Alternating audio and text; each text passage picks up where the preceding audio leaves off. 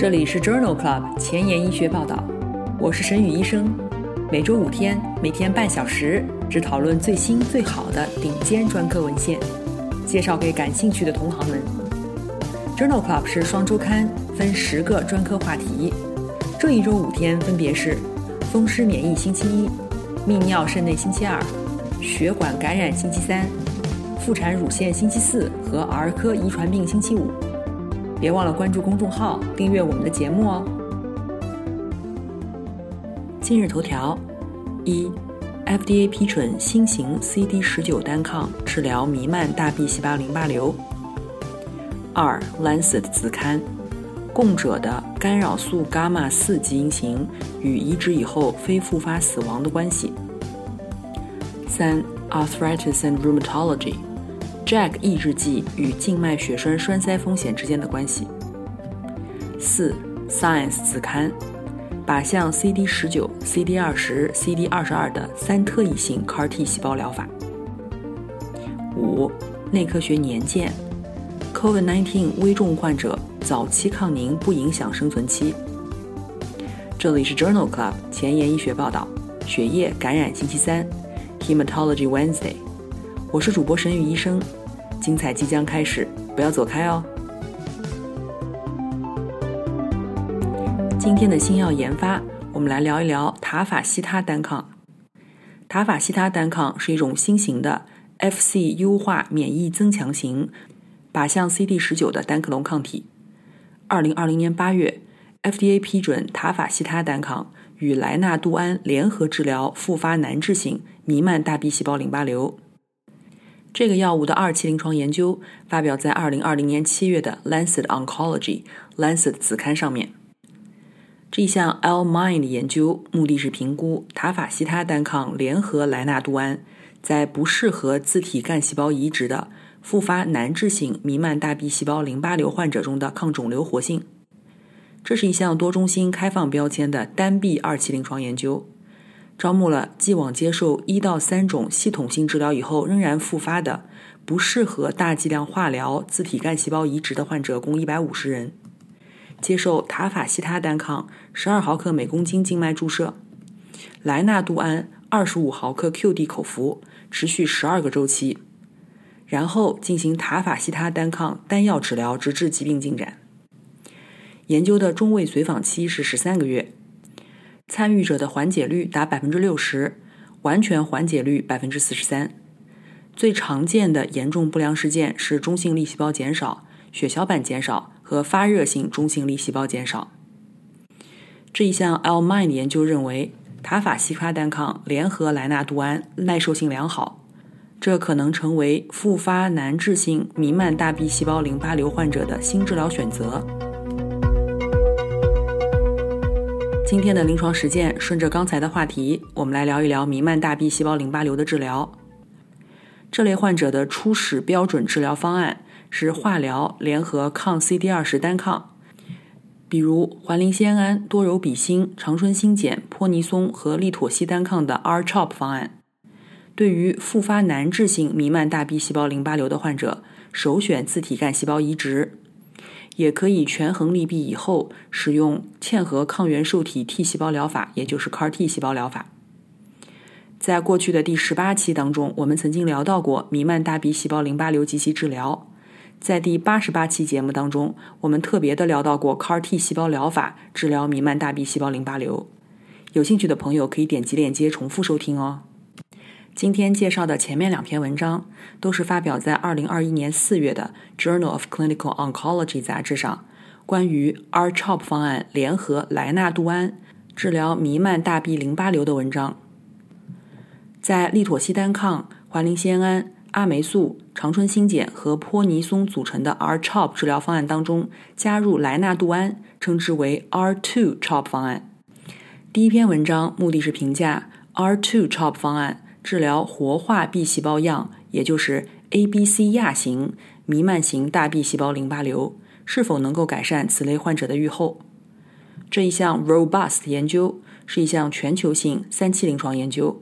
招募了570例 ABC 型弥漫大 B 细胞淋巴瘤患者。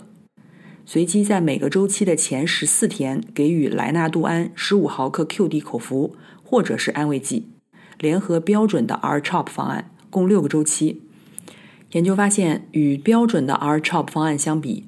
R2-CHOP 方案中性粒细胞减少、贫血、血小板减少更常见。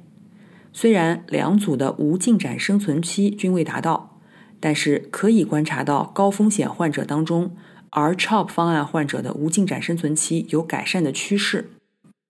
因此作者认为 Robust 研究作为首个针对活化 B 细胞样弥漫大 B 细胞淋巴瘤患者的3期临床研究，尽管没有观察到无进展生存期的改变，但是 R-CHOP 方案的耐受性良好，对于高风险患者有获益的趋势。第2篇文章讨论的是 R2-CHOP 方案治疗新诊断的弥漫大 B 细胞淋巴瘤的安全性与有效性。这一项研究纳入了350例患者，随机分配至 R2-CHOP 方案或者是 R-CHOP 方案治疗6个周期，其中94例为活化 B 细胞型弥漫大 B 细胞淋巴瘤，122例为生发中心 B 细胞样弥漫大 B 细胞淋巴瘤。这些患者中位年龄66岁， 70% 为4期的疾病。从安全性方面说，骨髓抑制在 R2-CHOP 方案当中更常见。 R-CHOP 方案的总缓解率和完全缓解率为 92% 和 68%， R2-CHOP 方案略高，分别为 97% 和 73%， 但是没有统计学差异。中位随访3年以后， R2-CHOP 方案组的患者进展或者死亡的风险降低了 34%， 风险比 0.66， 3年的总生存率改善分别为 83% 和 75%。 对于活化 B 细胞型弥漫大 B 细胞淋巴瘤患者， R2-CHOP 方案患者的疾病进展风险降低了 33%。 因此这项研究认为， R-CHOP 方案当中加入莱纳度胺可以改善新诊断的弥漫大 B 细胞淋巴瘤患者的预后。接下来的2篇文章讨论的是 R-CHOP 方案剂量强度对于弥漫大 B 细胞淋巴瘤患者的生存结局的影响。这2篇文章同时发表在 Blood Advances 杂志2021年5月刊上。第一项是一项对照研究，讨论的是在老年弥漫大 B 细胞淋巴瘤患者中，使用全剂量的 R-CHOP 方案治疗以后的感染因素，以及治疗期、治疗后因为感染而死亡的关键预测因素。这项研究分析了690例接受全剂量或者减剂量 R-CHOP 方案治疗的70岁以上的患者，中位年龄77岁，随访时间为 2.8 年。这项研究发现，当 R-CHOP 治疗强度大于 80% 的时候，约有1/3的老年患者会因为感染而住院。当治疗强度小于 80% 的时候，这一比例为 23%。 全剂量治疗以后感染住院的风险比为 1.61。 在整个队列当中，感染相关入院风险增加与治疗强度独立相关，而使用喹诺酮预防感染可以减少感染相关住院。另外，研究还记录到了51例患者死于感染。独立的相关因素包括国际预后指数 IPI 评分3到5分、老年病学累及疾病评分 CRISG 评分大于等于6分和低白蛋白血症。患者使用这些指标制定了一个风险预测评分，当 IPI 评分0到2分，白蛋白大于等于36克每升， CIRSG 评分小于6分的时候，随访5年没有出现过感染相关的死亡病例。因此这项对照研究认为，全剂量 R-CHOP 方案治疗老年弥漫大 B 细胞淋巴瘤患者以后，感染和相关死亡风险增加。研究中确定了某些因素可以预防或者是预测感染相关死亡的发生。下面这篇文章是一篇系统综述，讨论的是 R-CHOP 方案全量或者减量治疗弥漫大 B 细胞淋巴瘤的生存结果。综述纳入了13项研究5000多例患者的数据。在报道生存分析的9项研究中，有7项减量的 R-CHOP 方案治疗以后，患者生存率较差。在质量较高的大型研究当中显示，减量方案患者预后也较差。但是在80岁以上的亚组中，全剂量方案对于生存率的影响并不一致。因此这项系统综述认为，数据支持在80岁以下的老年人和健康的弥漫大B细胞淋巴瘤患者中使用全剂量的 R-CHOP 方案，但不支持在年龄80岁以上的老年人中使用。英文不好，找医学文献如大海捞针，没有头绪吗？每天半小时，我把文献精华翻译成中文带给你。工作太忙，没时间看研究进展，导致写课题没有 idea 吗？每周5天，我只和你讨论最新最好的临床研究。 Journal Club 前沿医学报道，拉近科研和临床的距离。今天临床实践的第2部分，我们来聊一聊造血干细胞移植。造血干细胞移植 HCT 是很多恶性和非恶性疾病的重要治疗手段。移植所需的多能造血干细胞通常来源于亲缘或者非亲缘供体的骨髓或者外周血。脐带血是婴儿出生以后留在脐带和胎盘中的血液，已经成为同种异体造血干细胞的备选来源。供者和受者的1类和2类 HLA 单倍型匹配是异基因造血干细胞移植成功的关键。其中1类是指 HLA-A、HLA-B、HLA-C， 2类指的是 HLA-DRB1 和 HLA-DQB1。 在既往的节目当中，我们曾经聊到过移植后的移植物抗宿主病的预防和治疗，具体是在第48期和第58期血液感染星期3节目当中，有兴趣的朋友可以点击链接重复收听哦。今天分享的第一篇文章是发表在 Clinical Infectious Disease 临床感染病学杂志2021年5月刊上的回顾性研究。在脐带血造血干细胞移植以后，移植前后的短期抗病毒预防的背景下，仍然有很高的带状疱疹发病的风险。在2009年国际指南中建议，造血干细胞移植后至少给予带状疱疹预防性治疗1年。脐带血移植以后，长期抗病毒预防带状疱疹发生率的影响尚不清楚。这是一项回顾性的分析，包括了227例水痘带状疱疹病毒血清学阳性的脐带血移植患者。在术后1年幸存者中， 91% 仍然接受预防治疗，中位的持续时间达20个月。 19% 的患者出现了带状疱疹，中位时间是在术后23个月。移植后1年的累计带状疱疹发生率为 1.8%， 但是5年以后增加到 26%。 在多变量分析当中，急性移植物抗宿主病与风险增加有关，而抗病毒预防可以降低带状疱疹的风险高达 81%， 风险比 0.19。 移植以后1年的 CD4 阳性 T 细胞计数与随后的带状疱疹风险之间没有相关性。这项回顾性研究认为，尽管进行了1年以上的抗病毒预防，但是脐带血移植以后带状疱疹发生率仍然很高。基于这些发现，作者建议延长抗病毒预防的时间。正如我们刚才提到的，供者和受者的1类、2类 HLA 单倍型匹配是异基因造血干细胞移植成功的关键。那么，在 HLA 不匹配的无亲缘关系的供体移植以后，有没有什么因素可以预测移植成功率呢？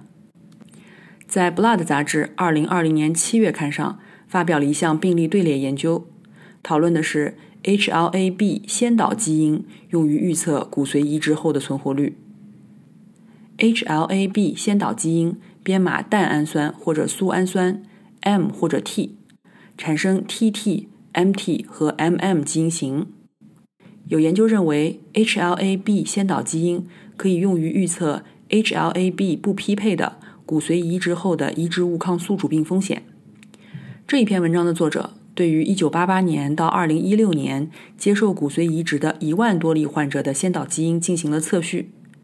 这些患者接受了 HLA 不匹配的非亲属捐赠的骨髓。研究发现，先导基因型对于急性移植物抗宿主病和死亡率的影响因基因型的不同而不同。HLA-DQB1 不匹配的先导基因型 MM 的患者，非复发死亡率高于基因型 TT 的患者达 1.35 倍。HLA-DRB1 不匹配的先导基因型 MM 或者 MT 的患者出现3到4级移植物抗宿主病的风险高于先导基因型 TT 的患者，风险分别增加了 2.5 倍和 1.5 倍。患者对于 HLA-DQB1 单次错配的耐受性优于其他位点的错配。因此，这项病例队列研究认为，通过明智的选择不匹配的供体来匹配患者的先导基因型，可能会提高移植的成功率。下面这篇文章发表在 Lancet Hematology Lancet 子刊2020年9月刊上，讨论的也是基因型与移植成功率的关系。既往有研究显示，干扰素 λ4 基因通过控制一种三型干扰素的产生来调节免疫应答。在人群当中，根据干扰素 λ4 基因的多态性，如果至少有一个等位基因支持干扰素的产生，则被称为干扰素 λ4 阳性，反之则称之为干扰素 λ4 阴性个体。这一项回顾性的队列研究旨在评价干扰素 λ4是否在接受全匹配的造血干细胞移植的急性白血病中发挥着感染清除或者抑原反应的作用。受体和供体的干扰素 λ4 基因型是否与急性白血病移植以后的生存结局相关。这项研究纳入了1600例急性髓系白血病或者是急性淋巴细胞白血病患者，他们接受了来自非亲缘的完全匹配的供体移植。研究发现，供体的干扰素 λ4 阳性基因型与非复发死亡风险增加相关，风险增加 1.6 倍；而供体的干扰素 λ4 阴性基因型与移植以后总生存优势相关，优势比 1.24。这项研究认为，优先使用干扰素 λ4 阴性基因型的供体移植可能可以显著地降低非复发死亡风险，提高总生存率。今天的交叉学科板块，我们来聊一聊风湿科和免疫科交叉的文章。这一篇荟萃分析发表在 Arthritis and Rheumatology 关节炎与风湿病杂志2021年5月刊上。JAK 抑制剂广泛地用于治疗自身免疫性疾病，但是医疗管理部门发布了关于 JAK 抑制剂可能增加静脉血栓栓塞风险的警告。这一项荟萃分析的目的是量化 JAK 抑制剂与静脉血栓栓塞风险之间的关系。文章一共纳入了双盲随机对照的237临床研究42项，累计随访6500人年。这些研究一共记录到了 JAK 抑制剂相关的15例静脉血栓栓塞事件，安慰剂组为4例。经过统计分析，接受 JAK 抑制剂治疗的患者当中，静脉血栓栓塞的发生率比值比为 0.68， 深静脉血栓发生率的比值比为 0.44， 肺栓塞发生率比值比为 0.59。 因此，这一项对于随机对照研究的荟萃分析的结果并不支持目前关于 JAK 抑制剂增加静脉血栓栓塞风险的警告。今天的前沿医学，我们来聊一聊三特异性的 CAR-T 细胞疗法。这项临床前期的研究发表在 Science Translational Medicine Science 子刊2021年3月刊上。大量接受抗 CD19 或者抗 CD22 的 CAR-T 细胞疗法治疗的白血病和淋巴瘤患者，由于抗原丢失或者下调而出现复发。因此，文章的作者使用慢病毒载体设计了一种3种特异性的 Dual CAR-T 细胞疗法，同时靶向 CD19、CD20 和 CD22。这种新型的三特异性靶向的嵌合抗原受体是由一个 CD19 和 CD20 串联结合物形成，通过 P2A 自裂解肽连接到另一个靶向 CD22 的嵌合抗原受体上。作者同时确定了4种最好的结合剂和信号组合，可以对于体内一种移植的白血病和淋巴细胞产生强烈的反应。此外，在携带有亲带三阳性细胞，但是出现3个抗体均转阴的 B 细胞淋巴瘤小鼠当中，只有这种三特异性的 Dual CAR-T 细胞疗法可以快速有效地清除肿瘤，单独使用针对某一个抗原的 CAR-T 细胞疗法均无效。这项临床前期的研究认为，在 B 细胞恶性肿瘤患者中，多特异性的 Dual CAR-T 细胞疗法是一种很有前途的策略，可以防止抗原丢失下调介导的肿瘤复发。今天的 COVID-19 板块，我们来聊一聊 COVID-19 患者当中使用抗凝是否能够改善预后。这2篇文章分别发表在《内科学年鉴》以及 JAMA 杂志上。首先，我们来看看第1篇多中心队列研究。这个研究针对3200多例 COVID-19 重症成人患者，评估入院以后14天以内静脉血栓栓塞和大出血的发生率，并且在 ICU 入院前2天，根据患者是否接受抗凝治疗，观察早期抗凝治疗对于生存的影响。这些患者的中位年龄61岁，65%为男性。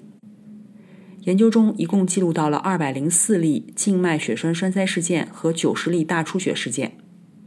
静脉血栓栓塞的独立预测因素为男性性别和 ICU 入院时D2聚体的水平。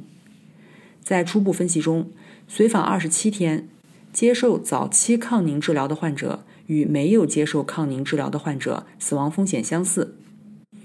因此，这一项多中心的队列研究认为，COVID-19 重症患者当中，早期抗凝治疗不影响生存。第2篇文章 Inspiration 研究发表在 JAMA 杂志2021年5月刊上。这项研究目的是比较 ICU 的 COVID-19 患者当中使用中等剂量或者标准剂量预防抗凝的疗效。这是一项多中心随机研究，对于入组以后的患者随机给予中等剂量，也就是伊诺甘素1毫克每公斤 QD， 或者是标准预防性抗凝伊诺甘素40毫克 QD， 并且随访30天。共有560例患者纳入了分析，中位年龄62岁，42%为女性。